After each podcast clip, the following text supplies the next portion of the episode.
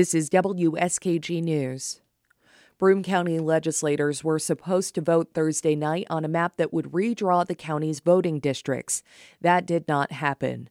Legislators agreed to hold off on a vote after a public hearing where many residents spoke against the new districts. Janet Beal was among them.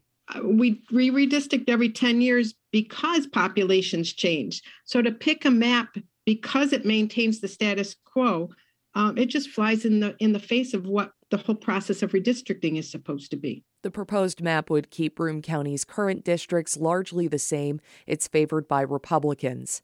The latest census data shows an increase in population in more urban, liberal leaning areas like the Tri Cities, and many rural areas saw a population decrease. Legislators will continue the discussion at their meeting on Thursday.